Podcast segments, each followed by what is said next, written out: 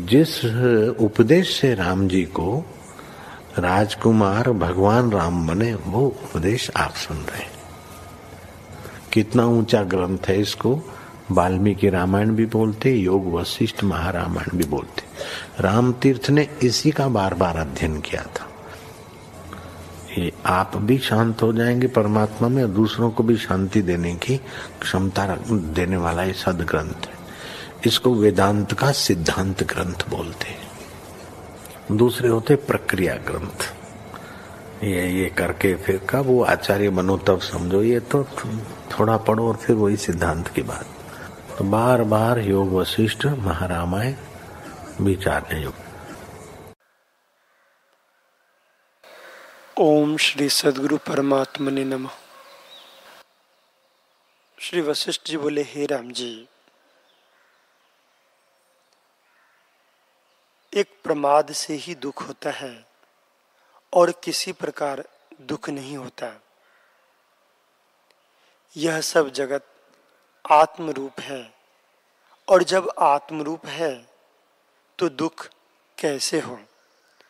जो तुम कहो कि मैं अपने कर्मों से डरता हूँ, जो परलोक में मेरे लिए भय का कारण होंगे तो ऐसे जानो कि बुरे कर्म का दुख कष्ट यहाँ भी होता है और परलोक में भी होगा। इससे बुरे कर्म मत करो। मैं तुमसे ऐसा उपाय कहता हूँ, जिससे तुम्हारे सब दुख नष्ट हो जाएँगे। वह उपाय यह है कि तुम जानो, मैं नहीं, अथवा ऐसे जानो कि सब मैं ही हूँ। सब वासनाएँ त्याग कर अपने को अविनाशी जानो और आत्मसत्ता में स्थित हो। यह सब जगत भी तुम्हारा ही रूप है। जब ऐसे आत्मा को जानोगे, तब शरीर के त्याग से भी कोई दुख न रहेगा और शरीर के होते हुए भी दुख न होगा। यदि पूर्व शरीर को त्याग कर नया जन्म लिया हो तो भी आनंद हुआ, परम शांति हुई। और जो चिदाकाश रूप है तो भी परम आनंद हुआ। हे राम जी, सब प्रकार आनंद है, केवल भ्रांति से दुख होता है। जब स्वरूप का साक्षात्कार होगा, तब सब जगत ब्रह्मानंद स्वरूप प्रतीत होगा। हे राम जी जिसको आत्मसत्ता का प्रकाश प्राप्त है, वह पुरुष सदा आत्मा में मग्न रहता है। वह प्रकृत आचार भी करता है, परंतु इष्ट अनिष्ट की प्राप्ति में स्वरूप से चलायमान कभी नहीं होता। जैसे सुमेरु पर्वत वायु से चलायमान नहीं होता, वैसे ही ज्ञानी इष्ट अनिष्ट की प्राप्ति में चलायमान नहीं होता। और परम गंभीर रहता है।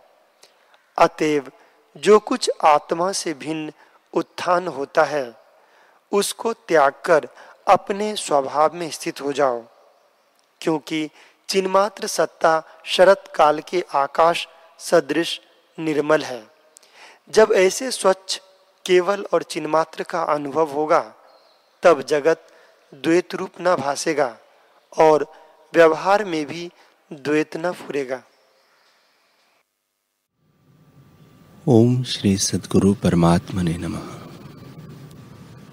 श्री योग वासिष्ठ महारामायण। निर्वाण प्रकरण। सर्ग पचास। श्री वशिष्ठ जी बोले, हे रामचंद्र जी, जीव को स्वरूप का प्रमाद से सृष्टि भाषित होती है और सत्य जैसी लगती है। उसे नाना प्रकार का विश्व प्रतीत होता है और नाना प्रकार की वासनाएँ उठती है। उससे जीव बंधन को प्राप्त हुआ है।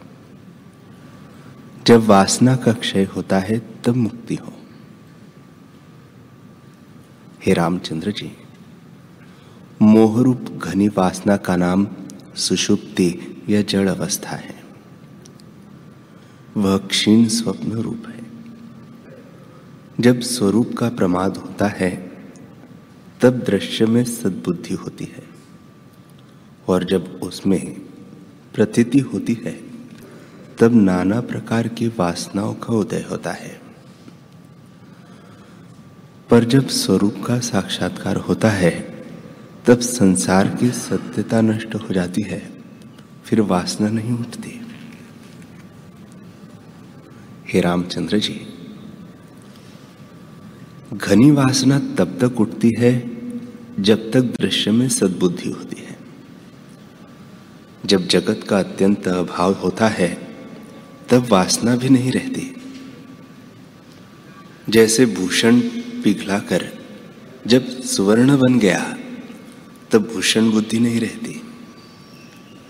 जो वस्तु अज्ञान से उपजी है वह ज्ञान से लीन हो जाती है। वासना का भ्रम अबोध से उपजा है, वह बोध से लीन हो जाता है। हे रामचंद्र जी, वासना का भ्रम अबोध से उपजा है, वह बोध से लीन हो जाता है। घनी वासना से सुषुप्ति रूप जड़ अवस्था होती है और क्षीण वासना से जीव स्वप्न देखता है। घनी वासना रूप मोह से जीव स्थावर अवस्था को प्राप्त होता है। मध्य वासना से तीर्यक योनि को पाता है, अर्थात पशु, पक्षी और सर्पादिक होता है। क्षीण वासना से मनुष्यादिक शरीर और नष्ट वासना से मोक्ष पाता है।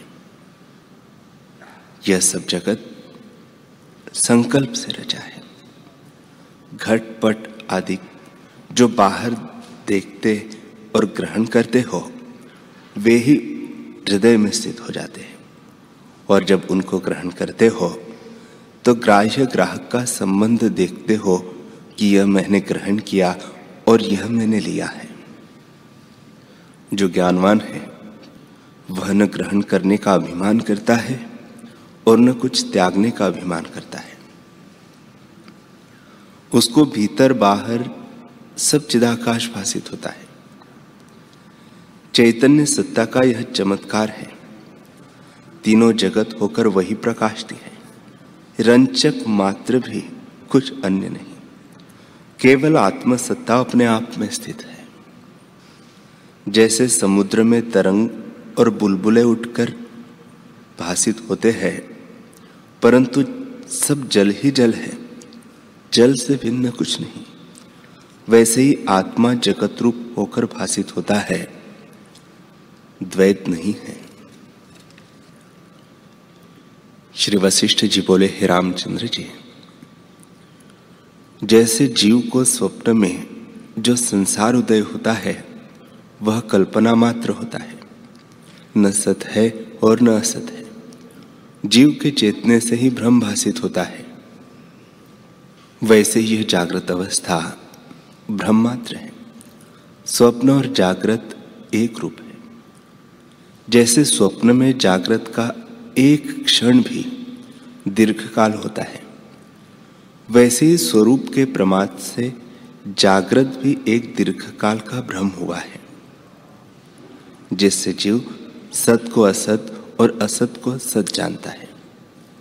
जड़ को चेतन और चेतन को विपर्य ज्ञान से जड़ जानता है। जैसे स्वप्न में एक ही जीव अनेकता को प्राप्त होता है, वैसे ही आदि जीव एक से अनेक होकर भाषित होता है।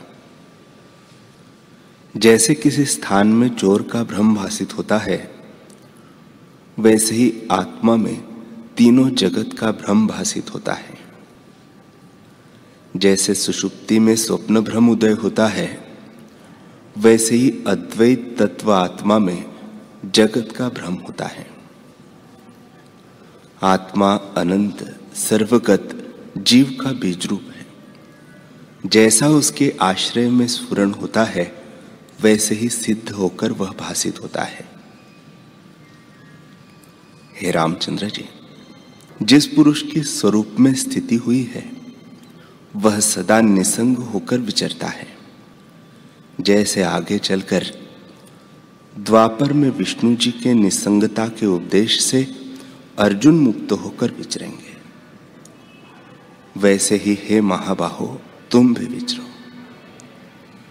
हे राघव, पांडु के पुत्र अर्जुन जैसे सुख से जन्म व्यतीत करेंगे। और सब व्यवहारों में भी सुखी और स्वस्थ रहेंगे, वैसे ही तुम भी निसंग होकर विचरो राम जी ने पूछा, है ब्राह्मण, पांडु के पुत्र अर्जुन कब होंगे और कैसे विष्णु भगवान उनको निसंग होने का उपदेश करेंगे? श्री वशिष्ठ जी बोले, हे रामचंद्र जी, अस्थि तन्मात्र तत्व में आत्मा अधिक संज्ञा कल्पित ही है। जैसे आकाश में आकाश स्थित है, वैसे ही निर्मल तत्व अपने आप में स्थित है। जैसे स्वर्ण में भूषण और समुद्र में तरंग उठते हैं, वैसे ही आत्मा में चौदह प्रकार के प्राणी फिरते हैं। जैसे जाल में पक्षी भ्रमते हैं, वैसे ही जगत में जीव भ्रमते हैं। वही ब्रह्मा चंद्रमा, सूर्य, लोकपाल आदि होकर स्थित है और उन्होंने पंचभूतों के कर्म रचे हैं कि यह पुण्य ग्रहण करने योग्य है और यह पाप त्यागने योग्य है। पुण्य से स्वर्गाधिक सुख प्राप्त होता है और पाप से नरक होता है। यह मर्यादा लोकपाल प्रजापति ने स्थापित की है। इस प्रकार संसार रूपी नदी में जीव बहते हैं। संसार रूपी नदी अविच्छिन्न, निरंतर बहती देख पड़ती है, पर यह क्षण क्षण में नष्ट होती है। इस जगत में सूर्य के पुत्र यमराज बड़े प्रतापी और तेजस्वी लोकपाल हैं। वही सब जीवों को मारते हैं और उस प्रवाह कार्य को चलाते हैं। उनका जीवों का मारना और दंड देना ही नियम है। परंतु चित्त में वह पहाड़ की तरह अचल है। वह यमराज हर एक चौगी में, चौजुगी में, कभी आठ, कभी सात, कभी बारह व सोलह वर्षों का नियम रखकर किसी जीव को नहीं मारते और उदासीन की तरह स्थित होते हैं। जब पृथ्वी में अधिक प्राणी हो जाते हैं चलते को मार्ग नहीं रहता और कोई दुष्ट जीव जीवों को दुख देते हैं। जिससे पृथ्वी भारी और दुखी होती है, तब पृथ्वी के भार को उतारने के निमित्त विष्णु भगवान अवतार लेकर दुष्ट जनों के नाश और धर्म मार्ग की रक्षा करते हैं। हे रामचंद्र जी, इस प्रकार नियम के पालक यम को अपना काम करते अनंत युग व्यतीत हो गए हैं। वैसे ही प्राणी और जगत भी असंख्य हो गए हैं। इस सृष्टि का अब वैवस्वत यम यानी मनु है।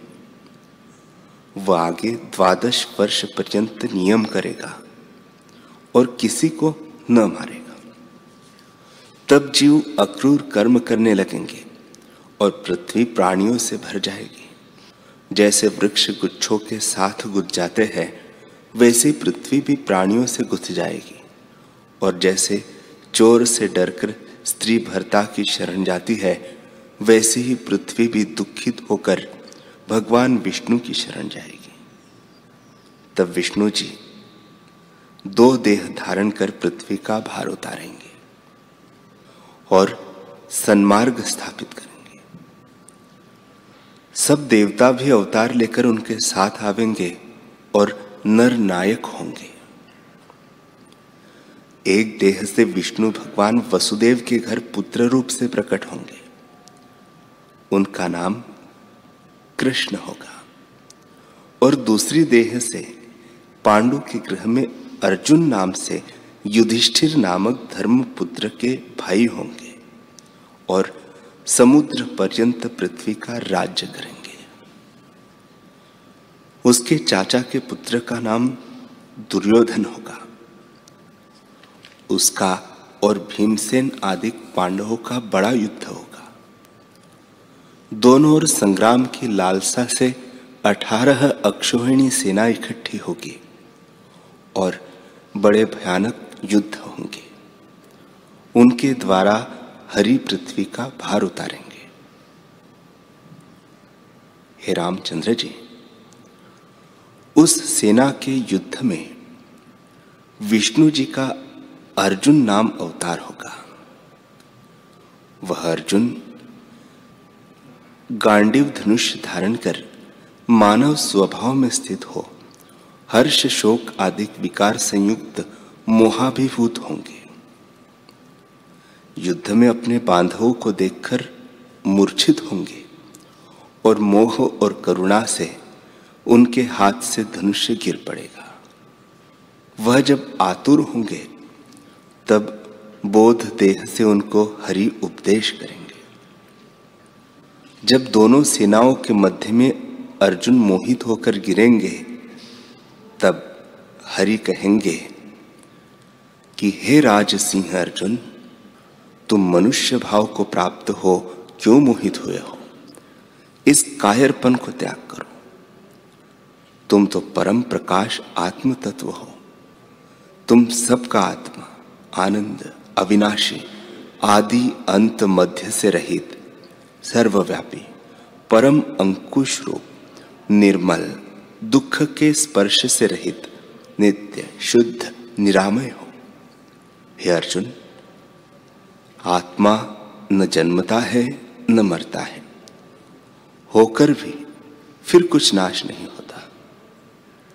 क्योंकि वह अजन्मा, निरंतर, पुरातन और सबका आदि है। शरीर का नाश होने पर उसका नाश नहीं होता। तुम क्यों वृथा कातर हो रहे हो? श्री भगवान बोले, हे अर्जुन,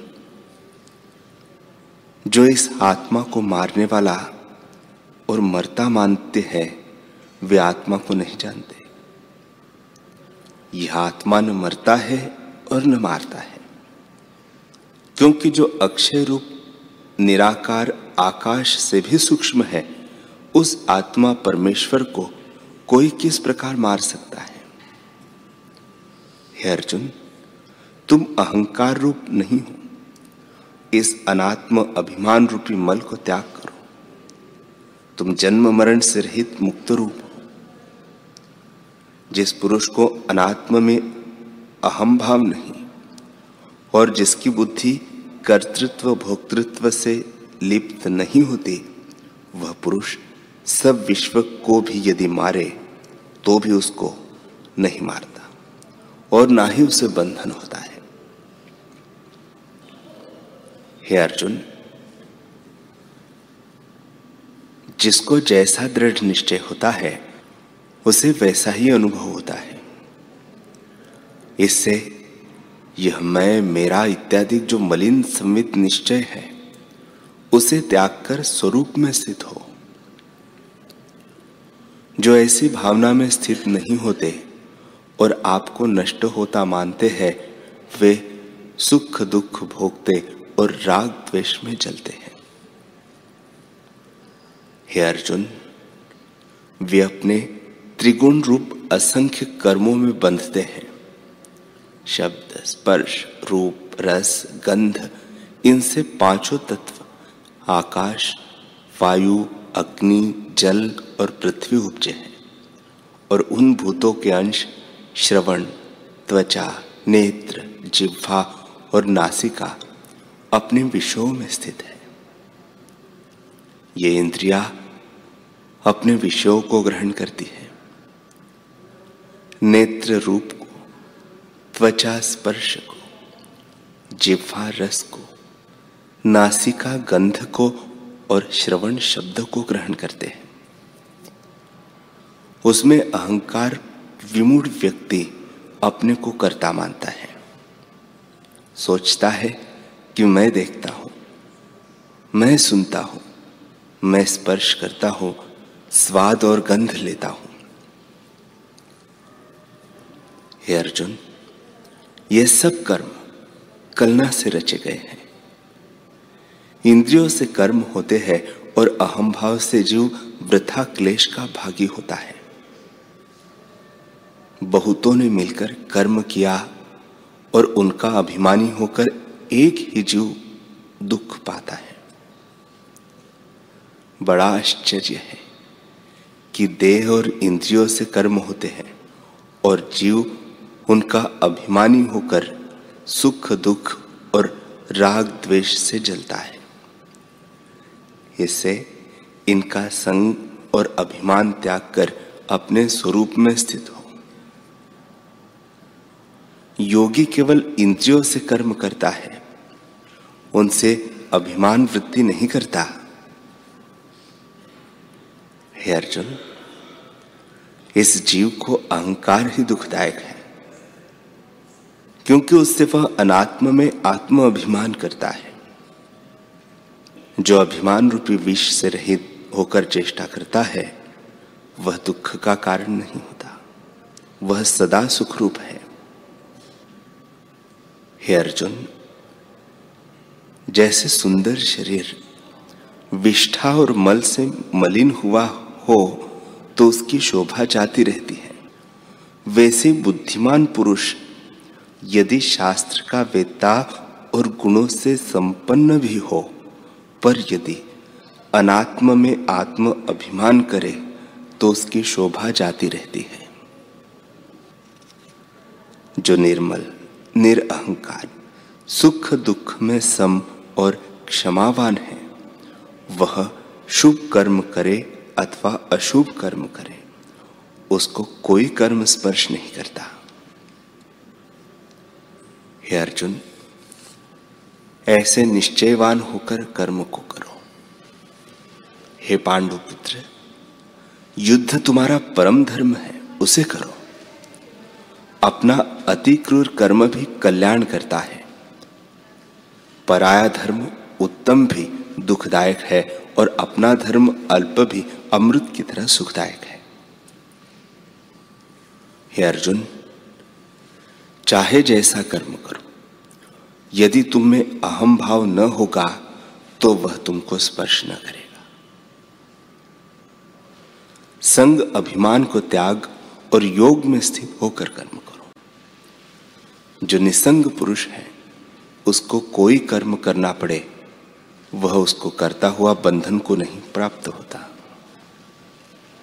इससे ब्रह्मरूप होकर ब्रह्ममय कर्म करो, तब शीघ्र ही ब्रह्मरूप हो जाओगे।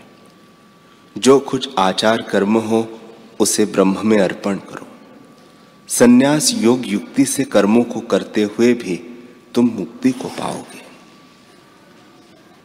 इतना सुन अर्जुन ने पूछा, हे भगवान संग त्याग ब्रह्मार्पण, ईश्वरार्पण और योग किसको कहते हैं? मोह की निवृत्ति के लिए इनको पृथक पृथक कहिए। श्री भगवान बोले, हे अर्जुन, प्रथम तुम यह सुनो कि ब्रह्म किसको कहते हैं। जहाँ सब संकल्प शांत है, केवल एक घनी वेदना है दूसरी भावना का उत्थान नहीं। केवल चैतन्य चिन्मात्र सत्ता है, उसको पर ब्रह्म कहते हैं।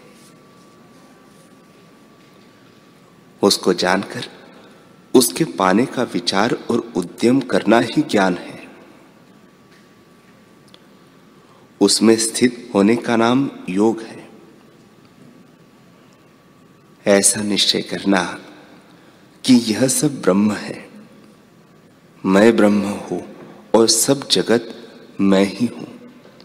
और ब्रह्म से भिन्न कुछ भावना न करना, इसका नाम ब्रह्मार्पण है। नाना प्रकार का जो जगत भाषित होता है, सो क्या है? भीतर भी शून्य है और बाहर भी शून्य है। जिसकी शिला की उपमा है ऐसा जो आकाशवत सत्तारूप है, वह शून्य है, न शिला सदृश है। उसके आश्रय से स्पंदन कलना स्फूर्ति की भांति अन्यवत जगत रूप होकर भाषित होती है, परंतु वह आकाश की तरह शून्य है। जैसे समुद्र में तरंग और बुलबुले अनेक रूप होकर स्थित होते हैं, सो जल ही है। और कुछ नहीं। एक जल ही अनेक रूप देख पड़ता है, वैसे ही वस्तु सत्ता घटपट आदि आकार होकर भासती है। संवित आत्मा में भेद कल्पना कुछ नहीं। अज्ञान से अनेक रूप भेद करना विकल्प जाल भाषित होकर अनेक भाव को प्राप्त होते हैं। आत्मा के अनेक नाम रूप देखना और भिन्न भिन्न देह, इंद्रिया, प्राण, मन, बुद्धि आदि अनेक में अहम प्रतीति से एकत्र भाव देखना अज्ञान है। यह कलना ज्ञान से नष्ट हो जाती है। हे अर्जुन, संकल्प जाल को त्याग करने को असंग कहते हैं। सब कलना जाल को भी। ईश्वर से भिन्न न जानने की भावना से द्वैत भाव गलित हो जाने का नाम ईश्वर अर्पण है। हे अर्जुन, जब ऐसी अभेद भावना होती है, तब आत्मबोध होता है। बोध से सब शब्द अर्थ एक रूप भाषित होते हैं। सब शब्दों का एक ही शब्द भाषित होता है और एक ही अर्थ सब शब्दों में भाषित होता है। हे अर्जुन, सब जगत मैं हूँ, दिशा और आकाश मैं हूँ, कर्म, काल, द्वैत, अद्वैत मैं ही हूँ। तुम मुझमें मन लगाओ, मेरी भक्ति करो, मेरा ही भजन करो और मुझ ही को नमस्कार करो तब तुम मुझको ही प्राप्त होंगे। हे अर्जुन, मैं आत्मा हूँ और तुम मेरे ही परायण हो।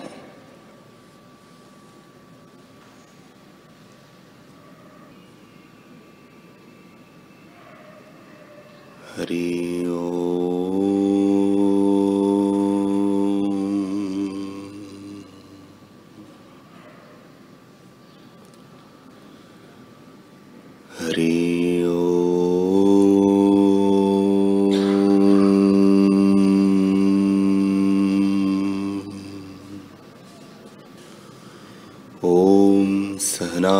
सहनाभवतु सहनौ भुनक्तु, सह वीर्यं करवावहे।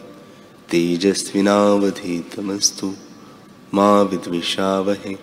ॐ शान्तिः शान्तिः शान्तिः। श्री सद्गुरुदेव भगवान की